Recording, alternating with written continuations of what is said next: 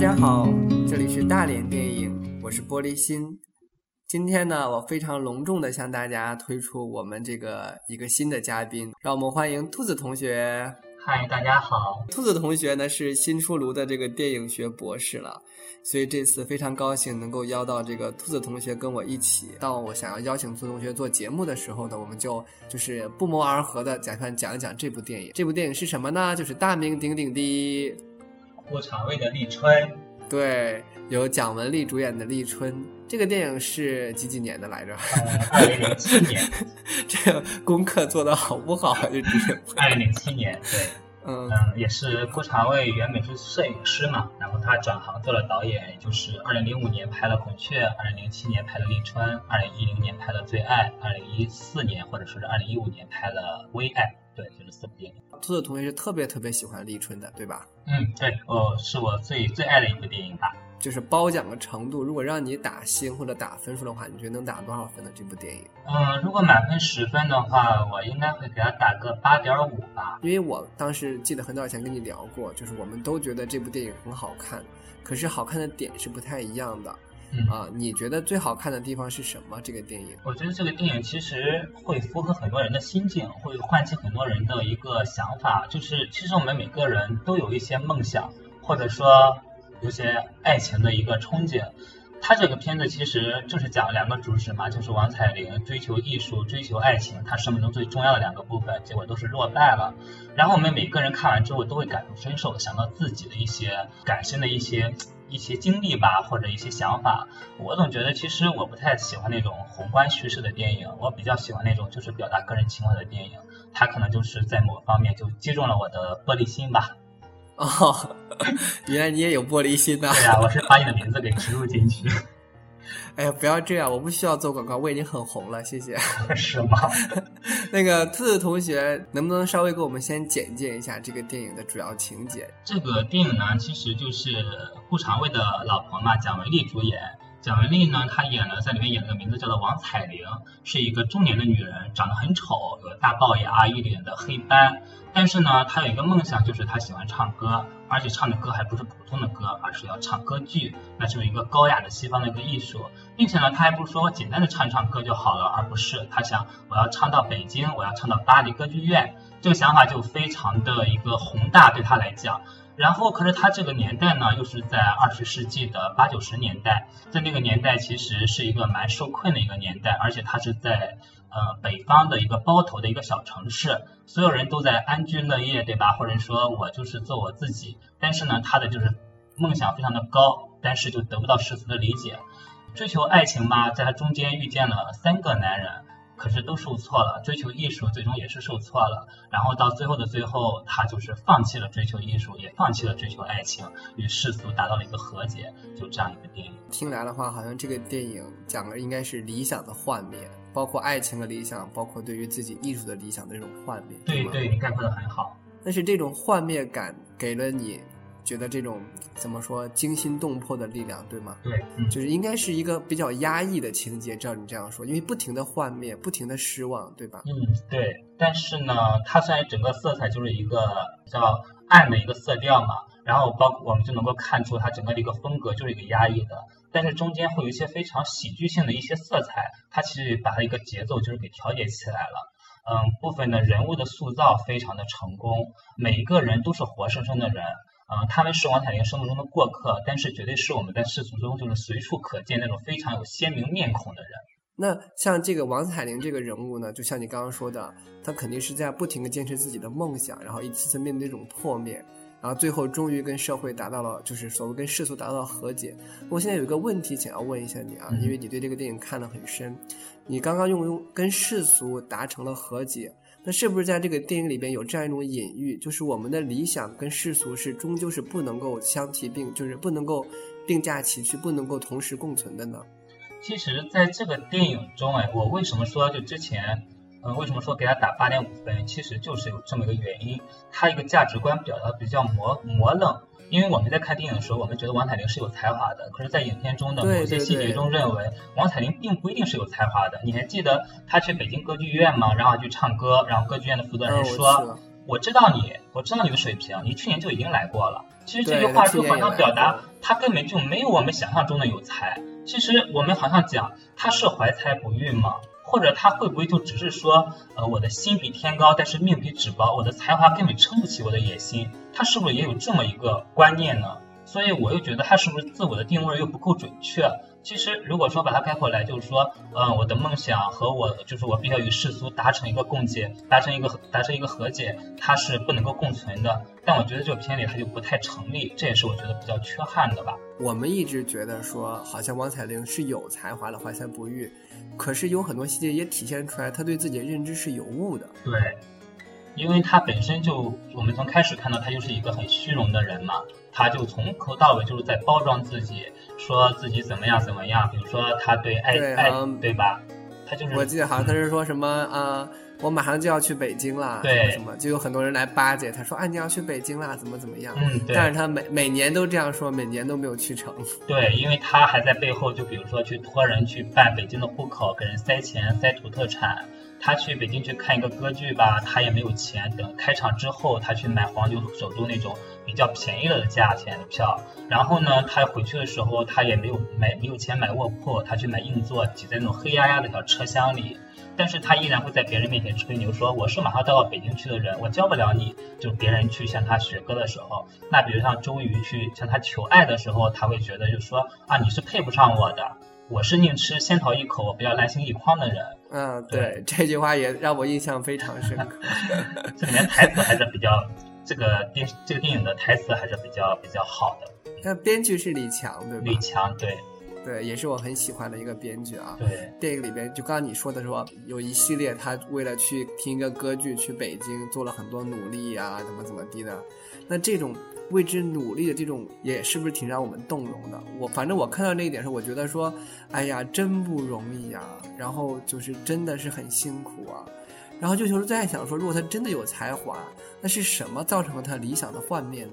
嗯，这个问题哈，像去讲这个精神，当然我觉得是非常的佩服。包括到最后的时候，顾长卫许给他一个就是华丽的一个梦境，让他虚幻的一个镜头，让他站在巴黎歌剧院，穿着美丽的礼服站在舞台中央，然后去歌唱。然后包括写的说“今以此天献给王彩玲”，或者就是像王彩玲一样的人，导演也是肯定这个精神的。可是，在这个片子中，真正为理想奋斗的决绝的人，并不是王彩玲。比如说还有黄四宝，比如说还有胡金铨，甚至觉得胡金铨应该会更为决绝。你还记得吗？就是那个跳芭蕾舞的那个老师，他是一个我记得对性向不明，但是呢，他又非常在乎人言可畏，因为别人会说，嗯，我去泰国了，看到了人妖，就像胡老师这样子的，还当着他母亲的面。然后就别的人就不让自己的妻子和他跳舞，说他是一个变态。可是他为了就是说，像他对王彩玲讲，我就是在这个小镇中人喉咙里的一根刺，我要拔掉它，怎么拔掉它？自己自导自演了一出去假强奸的戏嘛，把自己送到了监狱。他，但是他其实，在监狱里，王彩玲去探望他，他就穿着那个监狱里的那种鞋，他依然跳着脚去跳舞。他给王彩玲说：“你看，谁也管不了我，我依然可以在这儿跳舞。”其实他对艺术才是完完全全的没有放弃。那如果我们再对比的话，像黄四宝，一个一直要考中央美院的人，对吧？他每一年去考，不停的修改年龄，可是每一年都落败，每一年都落败，最后他放弃了，他去。怎么说？应该是偷摸的拐骗吧？他去开了一个婚介所，对吧？我知道，我但我觉得这里边有一个这样子的一个认知，就是对于理想的纯粹与理想的标准是不一样的。有些人所谓的理想的实现，是说我功成名就，我在这个领域得到很多人的认可。但有些人对于理想的实现是说，我全身心的感悟和体会融入这种艺术里边，我不在乎别人的认可与别人的这种要求，所以就是刚好说到那个跳芭蕾舞的那位跟那个黄四宝差别，我觉得在这里，就是一个是我追随纯粹的艺术的体现和艺术的感悟，另外一个追随是世俗的成功，我觉得这是有区别的，但是都可以称之为是一种理想吧。对，其实就是可能一种是对，就是一种是所谓的纯粹的这种。思想上的境界的这种理想，一种是所谓的世俗的理想的成功。嗯，其实北北京电影学院有一个教授写过一篇论文，也是说李春，就说关于理想的几张面孔，然后就是说嘛，王彩玲是一张面孔，然后黄黄四宝是一张面孔，胡金铨又是一张面孔，包括最后还有一个欺骗他的高贝贝，那又是另外一张面孔。但是我觉得这个导演为什么这个影片之所以打动我，其实说白了就一个点。不是因为她女性主义，不是她的结构有多么的好，其实就一个点，就是她塑造了一个从头到尾满身谎言的一个王彩玲。可是王彩玲最后卸除了自己的伪装，不是被别人在众人中堵住，然后说我拆穿你，不是这样的，而是最后她是为了帮助高贝贝。他说：“其实吧，我在北京，我也没有势力，我也没有北京户口。他甚至不再去办北京户口，把剩下的钱拿来给高瑞说：‘你去找人能找能帮助你的人吧。’其实他就是用自己的善良拆穿了自己多年的伪装，他活出了自己。我觉得这是他理想的一张面孔，就是他终于终于的能够面对真实的自己了。这就是王彩玲的成功，他的一个转变啊，一个是说他看透了这个世态的炎凉。”还有一点就是中间有一个镜头，他是去找他的过春节嘛，他回家了，他的父亲瘫痪在床，然后他给他的母亲、父亲买了东西，然后紧接着新年好，新年到了，他母亲在外面放鞭炮，他一出门在雪中，他母亲回头挑着鞭炮，笑盈盈，他说啊新年好，他可能觉得我在家里我才能够安适，后来他对爱情幻灭之后呢？他去干嘛？他去孤儿院收养了一个女孩，那个女孩起名叫小凡，就是平凡的凡。然后呢，那个小孩有一点，他是一个兔唇，唇裂的，对，他是一个不健康的人。其实王彩玲，她又何尝也是，就是她也是一个不正常的人嘛。其实小孩和她是一样的，可是他后来带小女孩去做了手术，把她变成了一个健康的人。我觉得在某种意义上，他也用自己过往的经历来医治了自己，他自己也变成了一个健康的人。他依然带着孩子去天安门广场。他依然带着他回去听歌剧，可是呢，他就用自己当年弹钢琴的那个手哎，然后在菜市场去熟练的去切肉称上秤，对吧？对。他用他当年唱歌剧的那个美妙的嗓音去吆喝啊，羊肉多少钱斤啊，猪肉多少钱斤啊？其实你觉得，人生就是很多无奈。像我们，我们每个人都有梦想，可是我们谁又能够？追求到我们真正想要的那种梦想、那种生活方式，或者我们想要那种长长久久期待的那种爱情，其实我们也得不到的。在这个电影里面有哪些动人的情节？你觉得很好呢？像那个黄四宝这个人哈，很帅，对吧？画画画，对不对？然后一直就是老考不上，就非常的失望。黄那个谁呢？王彩玲就是一直想唱歌剧，结果唱不出去，两人就惺惺的相惜。结果呢？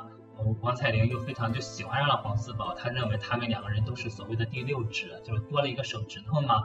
呃，然后像那个契诃夫的《三姊妹》里面的那个一个东西，引经据典，还挺有意思的啊。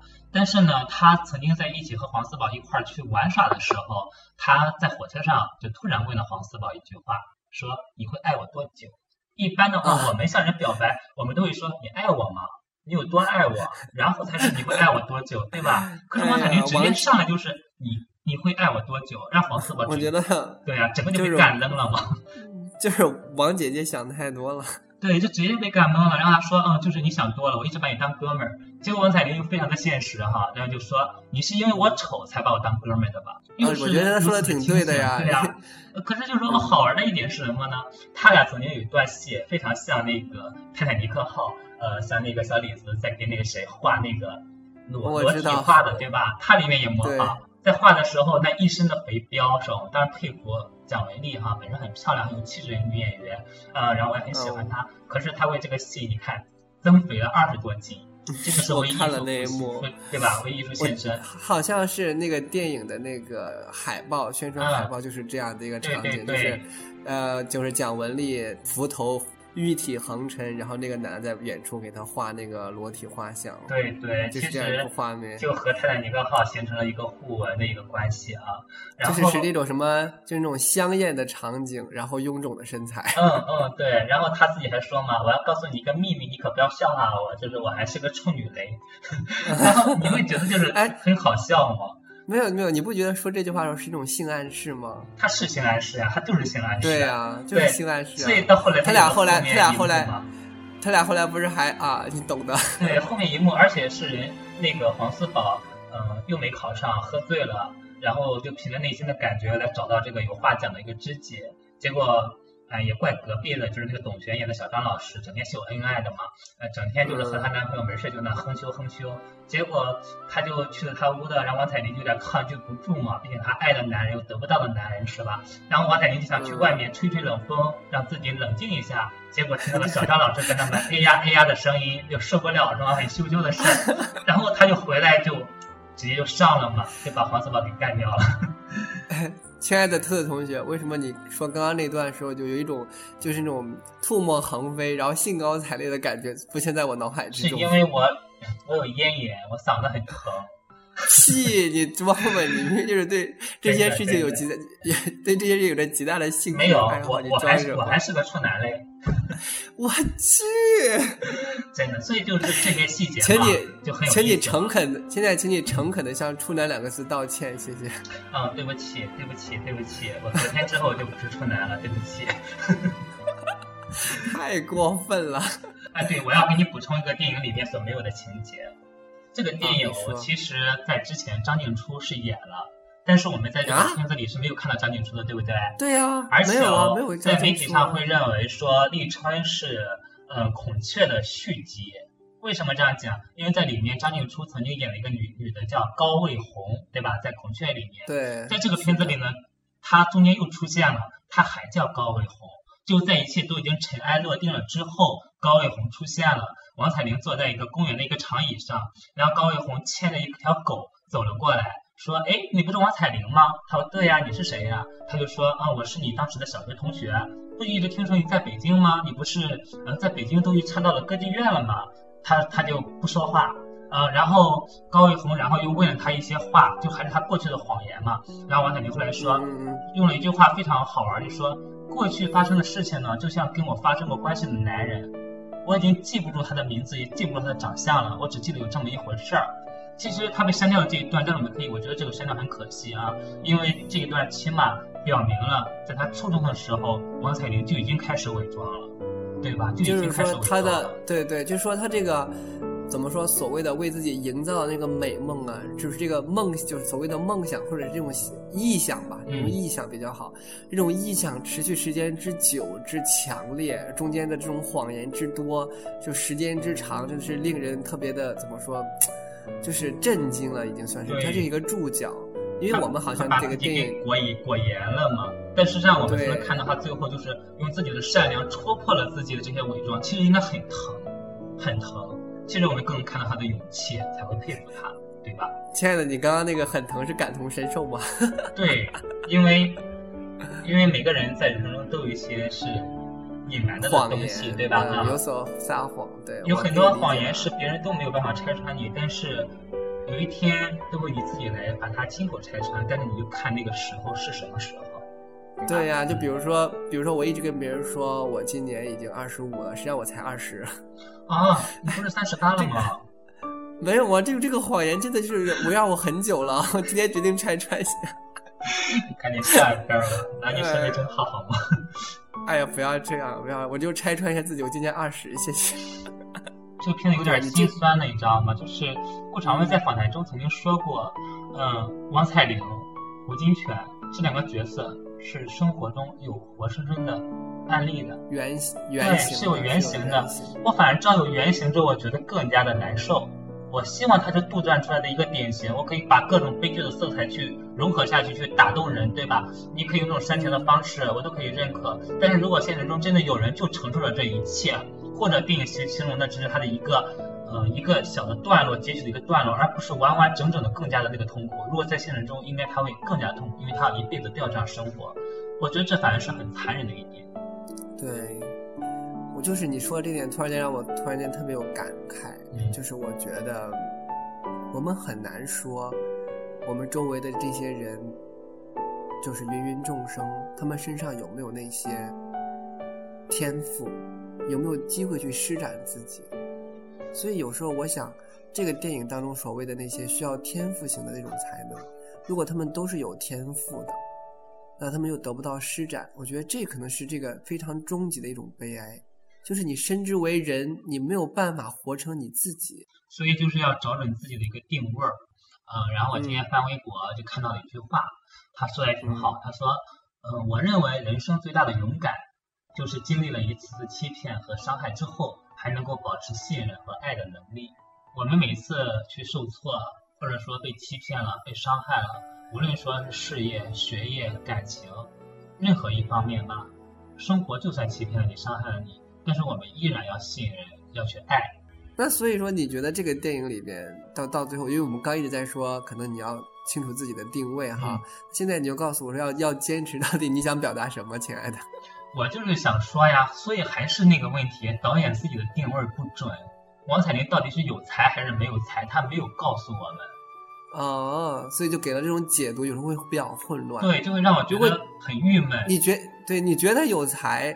然后又又又没有成功，就觉得说，到底是哪儿出问题了呢？对，如果他没才，他很有才呢，他没有成功，然后最后就是去卖猪肉了，对吧？我会觉得太难过、太伤感了，完全的悲剧。如果他本身就是没有才，他认识了自己，然后呢，去心甘情愿的去卖猪肉了，哦，我觉得很好，你找到了自己这就是好像是对，重新找找回了生活的本质。对，包括我后来去看那个李强的剧本嘛，我把那个剧本完整读完了，我依然没有找到。我找不到答案，我就觉得很奇怪。所以，所以我觉得可能这这也是一个电影观看的那一个怎么说开放式的一个思索，就是你想你想看到理想的幻灭，它就是一个理想的幻灭；你想看到生活的和解，它就是一个生活的和解。对，就像一个要电影理论嘛，像拉康的一个镜像学阶段他就讲嘛，镜像学，你看电影，你看到的是你自己；就像我们去听别人说的话，你听到的只是你想听的话而已。对吧？或者你崇拜一个偶像，你崇拜的不是偶像，你爱的只是那个偶像身上你觉得值得你爱的一点。其实你爱的还是你自己，只有一个自恋和恋物这么一个电影理论的一个关系。对，那我觉得可能这个电影就像你我们刚刚就是我们一直在分析啊，一直说一方面是要调整自己定位，一方面又是要坚持。可能我们在。发现没有，我们讨论上也是互相矛盾的。可是这个矛盾，可能正是这个，正是这个电影传达出来的，让我们觉得迷惑跟思考的地方。对的，电影就是人生嘛，人生就是矛盾的呀。我们每个人都很矛盾，就活在重重矛盾中，这就很好，这就很好，真的，就看你怎么样去拨清它，去走下去。电影具有多重的解读，我觉得这才是一个优秀的一个文本，对吧？如果大家一看就懂了，那我们他凭什么在电影史上留下名字？凭什么让我爱他，给他打八点五，对吧？他就要有自己这样的魅力。这样一说，的确，这也是一部非常好看，也非常值得大家再一次观看的电影。海瑟同学对今天的这个立春，来用一句话来表述一下自己对这个电影的这个总体的概括，好吗？是用我曾经写过一篇论文的题目，叫做“如果这真的是一辆开往巴黎的列车，那该多好啊！”其实就也是王彩玲在剧中的一句台词，然后稍微的改变了一下。我希望就是我们每个人坐上一辆车，都能够带着我们。一路直达到我们的梦想，那就祝愿我们大家在这部矛盾的电影当中啊，各取所需，得到自己想要的那些精神上面的共鸣。那谢谢大家，感谢大家的这次收听，再见，再见。